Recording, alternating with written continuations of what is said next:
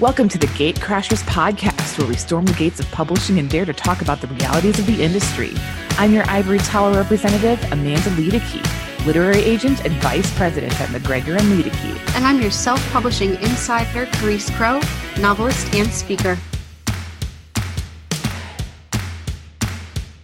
We had a listener submission recently, which basically asked it, it asked a question that I hear a lot. Awesome. Um, and that is is self-publishing the ticket to getting a traditional book deal? Hmm.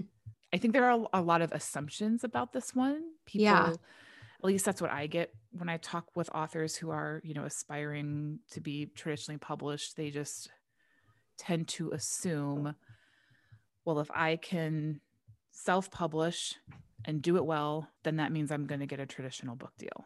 Exactly. And it's just not as clear as Right. It can be seen as, you know, well, I can't get across the creek just jumping over it, but I can take stepping stones to Yeah. get to the other side. And the answer to this question is not yes, and it's not no. right.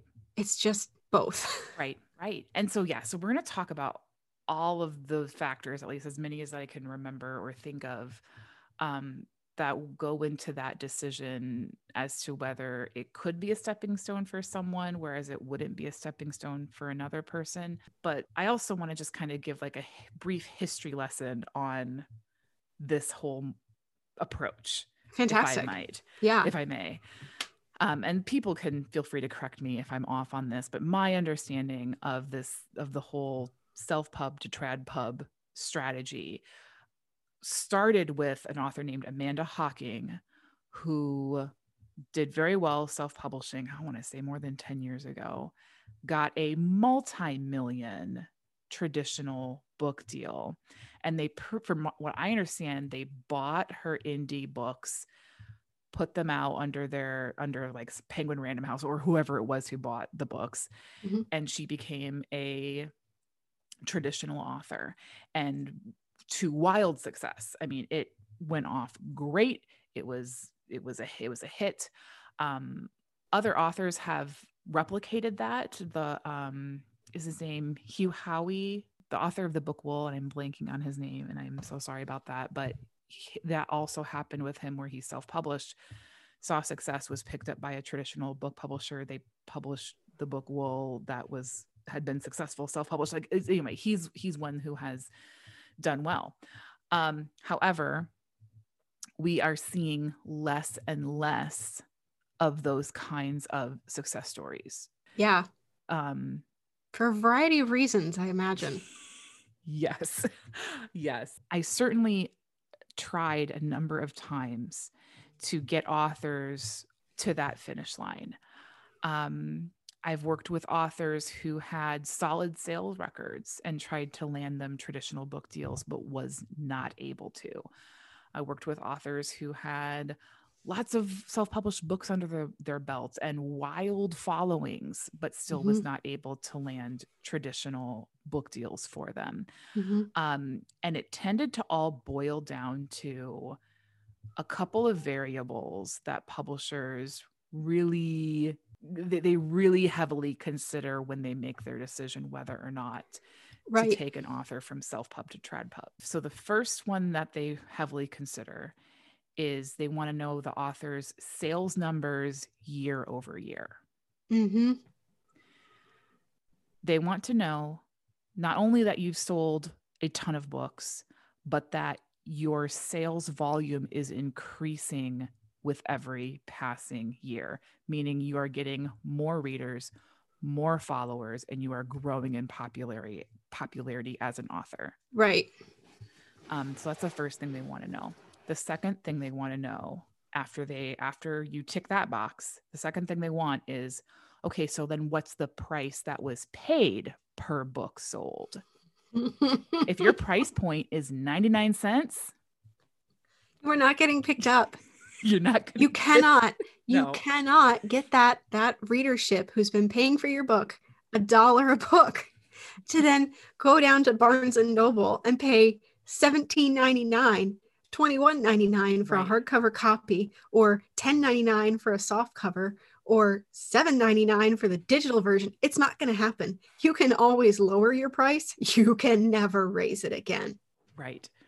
That is exactly right. And a lot of the books that have been successful self pub books have a price point $3.99, $2.99, Mhm. 99 cents. They tend to hover in that area that is just not going to help. It's just not going to work if the author Right. transitioned to TradPub Mhm. books sold more in the 7.99 to 8.99 category are more Right. appealing to publishers but Yep. typically it's really hard to get your if you're a self if you're a self-published author it can be very hard to get those price points to work from Mhm. my understanding of it Mhm. Yeah. Well, and that's because, like you said, the overwhelming majority of self published authors on Amazon, if it's a full length novel, it, sh- it should not be priced lower than $2.99. One, because of the length, and two, because lower than that, and you're just making at $2.98, you make a lot less in royalties than you do at $2.99. So, yeah, that's that's why the floor starts where it starts. For what it's worth, the advice that I've heard for pricing your book is at the higher end of the scale, price it for basically a dollar for every 10,000 words of your book. And the very minimal of that should be about 50 cents Hmm. for every 10,000 words of your Hmm. book. And you won't, that's, that's kind of the area you want to be in to avoid getting those reviews that say, I can't believe I paid $3.99 for a book that was only 100 pages long Hmm. because you will get you'll get bombed for that kind of stuff too Yeah, it's it's so hard for pricing, and that's why publishers ask about price because they've also been they've also run into the situations where an author says, "Well, I moved three hundred thousand copies last year, but half of them were free, or you know they were running at some kind of a deal." right So publishers are they have gotten smart about this over the years, and they Right. know the questions to ask to get to Well, the bottom of it. yeah and connecting that to your first point um you know the definition of being in the black for a self-published author versus being in the black as a traditional house those are two vastly different numbers. Like Yeah.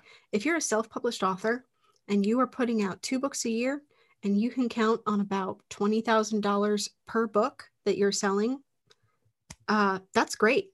You Mhm. are successful. You Mhm. have you have essentially a full-time income from your writing. You have made it. That is not going to cut it out of publisher. Like the bar for what's financially successful for that publisher is so much higher so much higher than if you're doing this on your own Right. I will never forget when I was talking with um, the owner of a small indie press, and they were they were pointing out this Kickstarter book project in which the author had raised, I want to say it was like three hundred thousand dollars for their book project, and and this this pub this publisher of again a small indie press was like, look at that. Traditional publishers, they missed out. And I said, uh, how many actual backers were there? Well, there were only like 2,500 backers. So, yes, those backers were willing to pay a lot of money, but there weren't enough backers mm-hmm. To have made that book a success with a trad- with a traditional publisher. right So it was good for the author to do Kickstarter. And it, yes, indie publishing was right for that author. And so that's why there are just so many variables in these numbers of what is right for one group is different for another group. Mhm. And those numbers, they don't always share and they don't, they just don't look the same from right group to group. Then then the last thing that pub- I've found that publishers look at is your active following. Again, you might be able to say that you had a number one Amazon bestseller and you moved X number of copies. But if you don't have an email newsletter list or a Facebook page or Mhm. something to reflect an avid fan base, they're going to assume that you are not a household name. There are not people clamoring for your work. And you just kind of like fell into a little bit of luck. Right Um, and then they're just not going to be interested in. So that's the third thing, the third kind of like hurdle that you need to cross before you would be appealing to a, to a traditional publisher. And a lot of this reminds me of the conversation I had with Will Wight over the summer. You know, when he started out, he wasn't expecting the kind of success that he got, and he has been able to maintain it and grow it over time. So I think that he is one of those people who, well, I know that he is one of those people that publishers would love mm-hmm. to pick up. And he does check all of those boxes. But there is this misconception that self publishing is used only as a stepping stone yeah. to traditional publishing because you know for some people they either they don't want to give up that kind of control or they just they don't want to be that big or quite frankly if you're if you're as successful as as Will Wight if you are hitting number one on amazon or the top 10 in your genre yeah. and you are able to pay your bills why why, why would, would you? you? give it up yeah.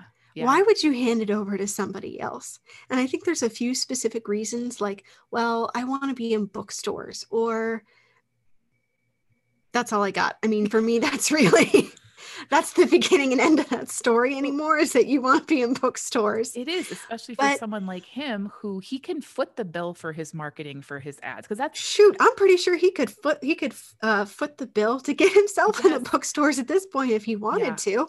I, I know that the bar is lower for for the definition of success for self-published authors, but that does not necessarily mean that you as an author, even if your sales quadruple at, at a publishing house, that may not mean that you're seeing a dime more than you were on your own.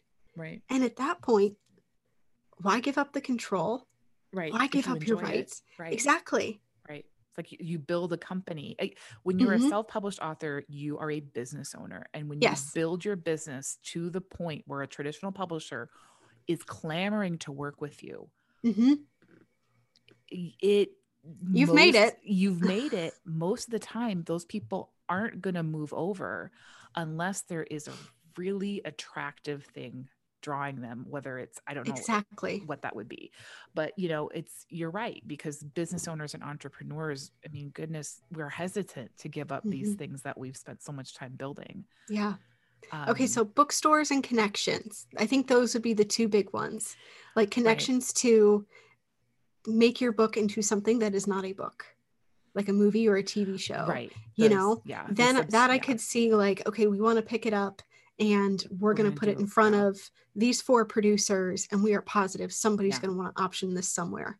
And yeah. they're probably right because goodness knows netflix just needs content constantly. Right. So then yeah they could bring that to the table. They bring to the table the whole like well you don't have to worry about running your business anymore which to some people might be appealing. I would say to most people who have made it that far is probably not that appealing. They don't right. mind running their business. If you really hate running your business, you probably aren't going to be, you know, successful right. to the degree that a publisher even has interest in you. So, right. so then on the flip side of this is the author who comes to me, and I've always run into these authors at conferences, and they hand me their self published book and they say, I have done everything I can to sell this book.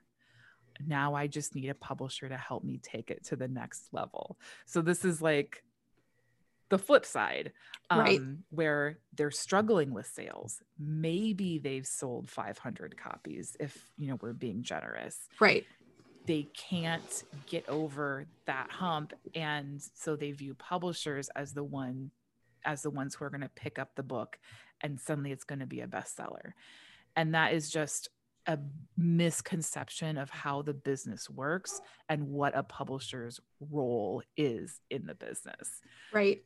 Um, because goodness, if they knew how to take books that had a following of 500 and turn them into bestsellers, we'd all be a lot richer all than we of the are. books would be successful. right.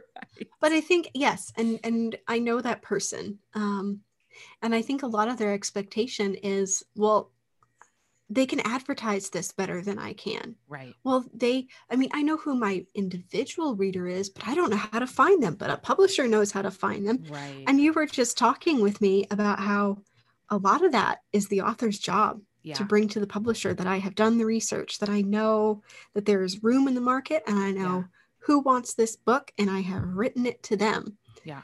And if you can't if you can't find your audience, there's no Yeah. way you actually wrote that book Yeah. to the audience if you don't know who it is. right and and the publisher does not have inroads in every niche No. reader group that there is that's the Right. author's job if you if you write something for people who enjoy a certain hobby like rowing or something like that Yes. i mean that's so niche and so specific a publisher can they can they know the general sports magazines and Mhm. athletes kinds of stuff Mhm. but they don't have inroads to those unique groups and to the major clubs that are regional and the people who are really just I mean you can't. There's too many Right. things in the world. It's not Right. doable. so the, the author has to bring that to the table otherwise it's just not it's just not going to fly for any author out there hoping and wishing and wanting a self-published book or a self-published series or a self-published career to become a traditionally published book or career um, keep these things in mind but at the end of the day know that once you get there you may not want the thing that you thought you wanted Absolutely. Thank you for joining us for this episode of the Gatecrashers podcast. If you found value in this episode or in any of the episodes we've done, you can drop a tip in our tip jar. You can send a tip via PayPal. Simply use our link, paypal.me slash gatecrashers, or log into PayPal and search us using our username, which is at Gatecrashers. And be sure to be here next week for a brand new episode.